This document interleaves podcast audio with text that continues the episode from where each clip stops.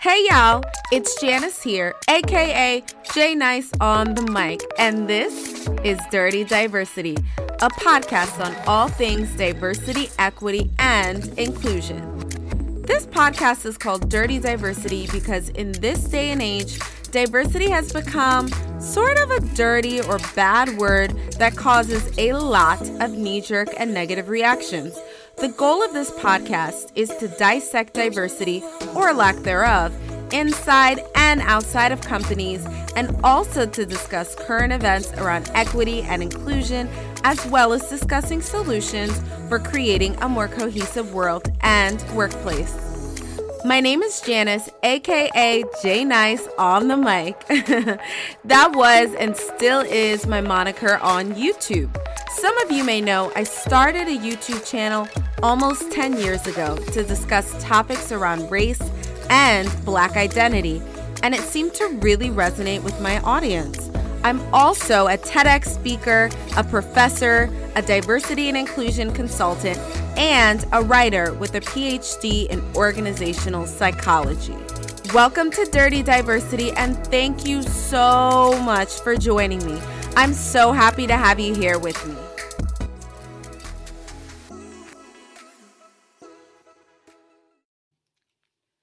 Hey y'all, J Nice on the mic, back with another episode of Dirty Diversity.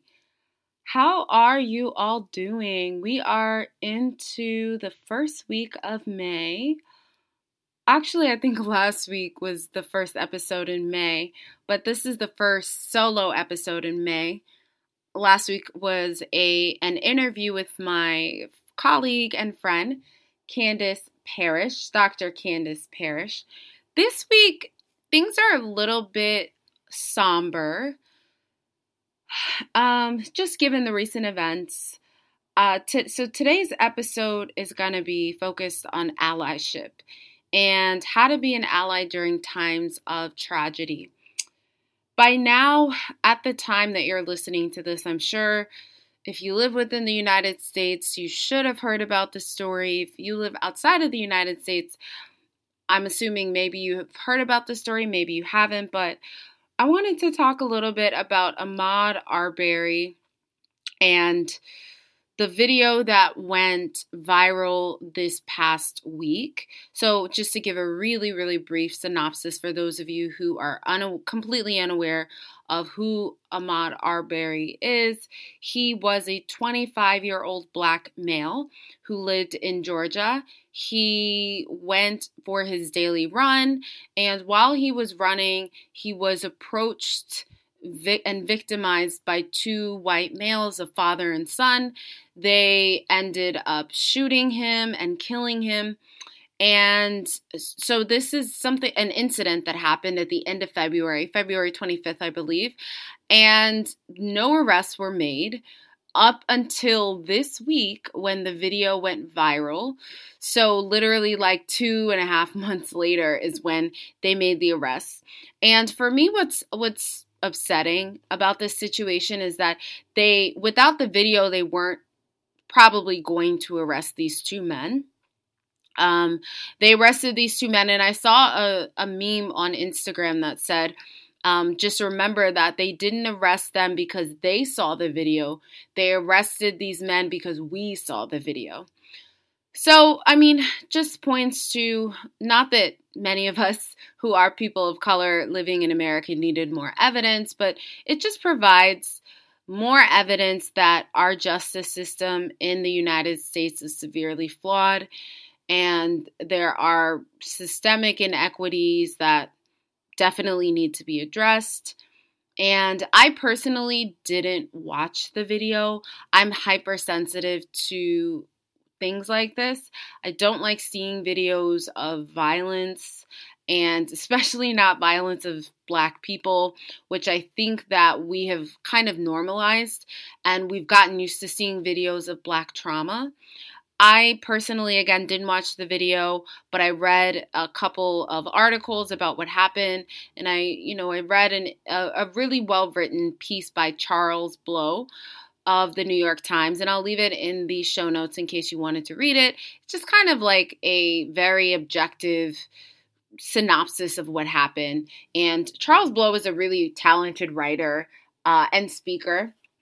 Um, and yeah, I mean, so the focus of today's episode is on during times of tragedy, such as what we have experienced, how to be an effective ally.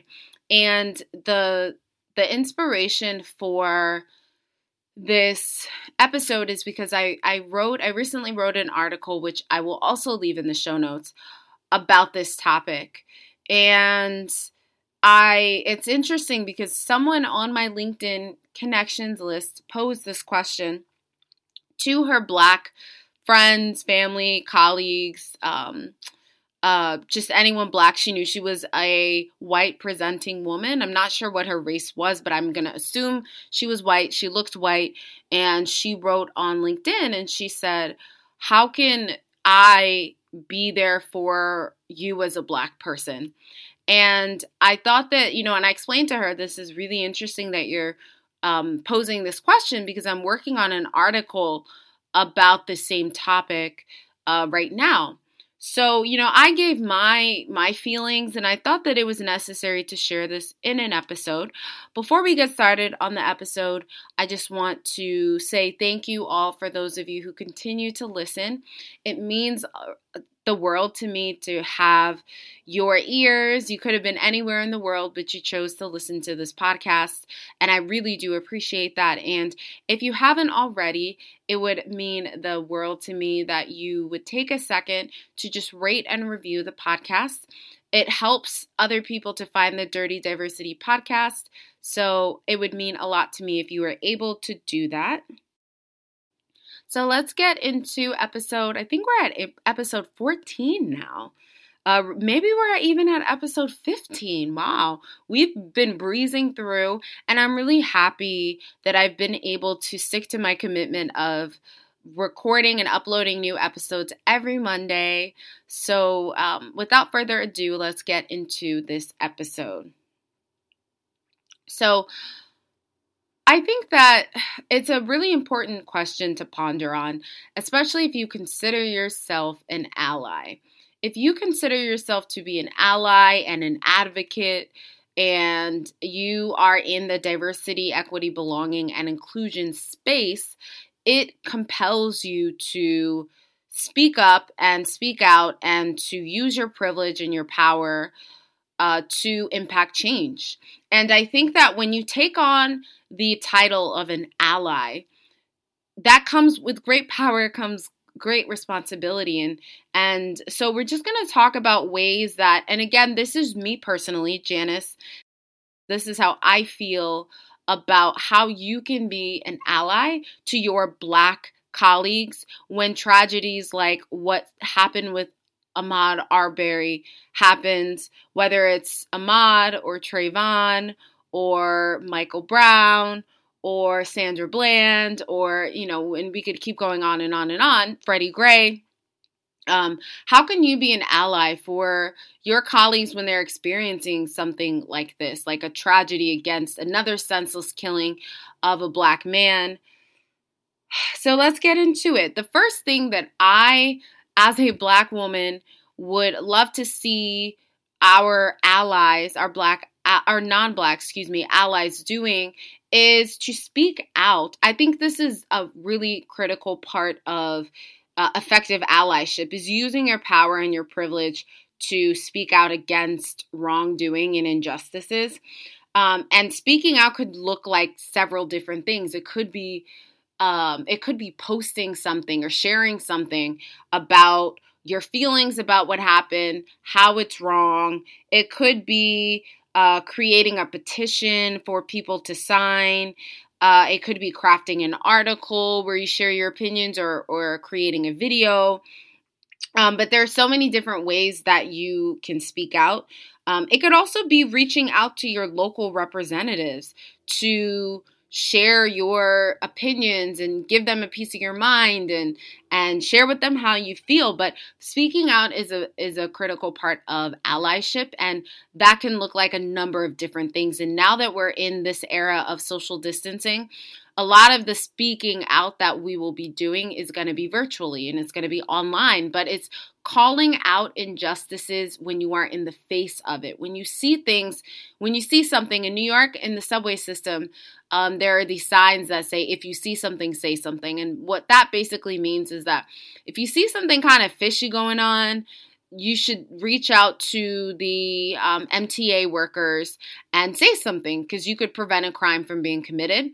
Um, so I'm of that same mindset, and I think it's really, really important if you call yourself an ally that you are speaking out and using your voice in ways that will educate and impact other people. So speaking out is a really important part of allyship.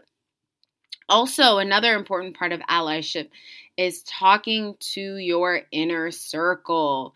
This is very important.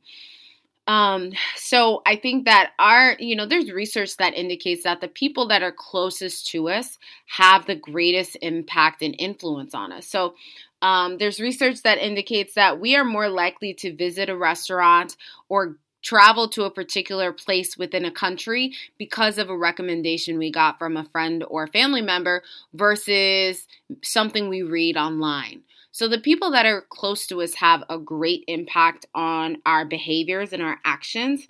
And when when we witness friends, family, relatives uh, saying and doing things that are problematic and discriminatory, we need to call out that behavior. And this could look like sitting down with your aunt at Thanksgiving and telling her why what she said and did was racist. This could be stopping your friend mid sentence after he or she or they say or do something that is problematic. Um, this could manifest in so many ways, and I'm going to leave an article, a really well written and thought provoking article by uh, Rachel Cargle wrote, and she's a really um, great person to follow on Instagram. If you're interested in learning more about racial equity. Uh, I follow her and I, I find her to be very insightful, but she wrote an article for Harper's Bazaar on having conversations with family members during Thanksgiving, um, how to have difficult conversations with family members. So I'll find it and leave it in the show notes for you to read. Um, but it's understanding that the conversations that you have with close friends and family is not going to be an easy conversation. And someone asked me recently a question of how do you or what do you do when you are having a conversation with someone or you're in a diversity, equity, belonging, and inclusion training and it gets awkward and it gets uncomfortable. How do you, this person asked me, how do you prevent that from happening? And what I had to explain to this person is that you have to sit in the uncomfortableness and you have to be okay with being, you have to get comfortable with being uncomfortable. Things are gonna be weird. Things are gonna be, you're gonna get anxious, you're gonna get squeamish, but that's what it takes to, to move the needle and to make changes. If you're if you're engaging in a difficult conversation and both of the individuals or however many individuals are involved are feeling happy and fine, then I don't think that you've done your job and that the conversation was effective. When you're talking about racism, and you're calling out racism or discrimination when you see it, it's not going to be a happy go lucky conversation. There's going to be resistance, there's going to be defensiveness, and you're gonna you have to prepare yourself for that so i think that um, the second part of being an effective ally during times of tragedy is talking to people in your inner circle and also recognizing that um, the conversation is going to be difficult, but it must happen if you want changes to be made and for changes to happen. A third way to be an effective ally during times of tragedy is to check in. This is really important. And I, you know, I like to see people that I'm close with who don't identify as black reaching out to me and just saying, Hey, I see that another senseless killing of a black man happened. How do you feel? How are you doing? Do you want to talk about it? And you know some sometimes people might say no. So you know there might be something that happens and i'm like you know what? I don't want to talk about it. And that's okay and you have to respect that. But i think that if you call yourself an ally it's important to check in on your people. You know check in see how people are doing especially those that you think will be um more greatly impacted. For example i don't have any children yet but if i had a son I think that what happened to Ahmaud Arbery would, I, I think it would have me even more choked up and I'm really choked up about it because I have a black father, I have a black husband, I have a black brother. Um, but I think having a son would just make it like I, I can't even imagine. And I just my heart breaks for his mother, especially being that this is today when I'm recording this is actually Mother's Day. Um, and I can't even begin to imagine. So, you know, checking in with the people that you call friends and family is important. Um, for me, it's really comforting to know that there are people who have my back and who are just who want to see how I'm doing and who want to see that I'm uh, I'm doing well. Um, so checking in with your people is is is um, critical. excuse me. And then the last part of being an effective ally during times of tragedy is you got to do the work on yourself. You know, self education is pivotal. And if you're not willing to look inside yourself and assess the behaviors and the mindsets and the beliefs that you hold that are problematic and that perpetuate stereotypes and prejudice, then you're not an ally. And I, I think that all of us have more room to grow. And just because you're in a, the DEI or DEIB space, um, just because you do this work doesn't mean that you don't hold prejudice and racism and anti blackness within yourself. Um, so I think that even uh, what, what's what is the the people that are the most difficult to change sometimes are the white liberals and the people who think that they're do-gooders, who voted for Obama, who loved Obama, who would have voted for Obama for a third term, who don't see themselves as racist and think that it's them and not me. And I think that that mindset blinds us to recognizing our own blind spots. So it's important to do the work um, and recognize that it doesn't matter how many unconscious bias trainings you go to. You, we will, no one will ever be completely free of bias. And that's not the goal of these unconscious bias trainings um you know for me when i do any sort of unconscious work uh, bias workshops the goal is recognizing the systemic and structural uh, you know systems i want to say but the systemic and structural uh, barriers that allow these uh, inequities to persist and to continue. So um, you have to we have to be able to recognize our privileges. And once we do the work and we recognize the blind spots and the privileges and the prejudices that we have then we'll be able to make space for those who aren't afforded the same opportunities and privileges as we are. Um, so what does the self-education look like? Having more conversations with people who are different than you. And because again we are in the era of social distancing that could be um, that could be having a virtual uh, meeting with somebody who's different than you. Reading books. There's so many books. One book that I would encourage you to read is, excuse me, uh, Layla Saad uh, has a book called Me and Me and White Supremacy. So I would encourage you to read the book.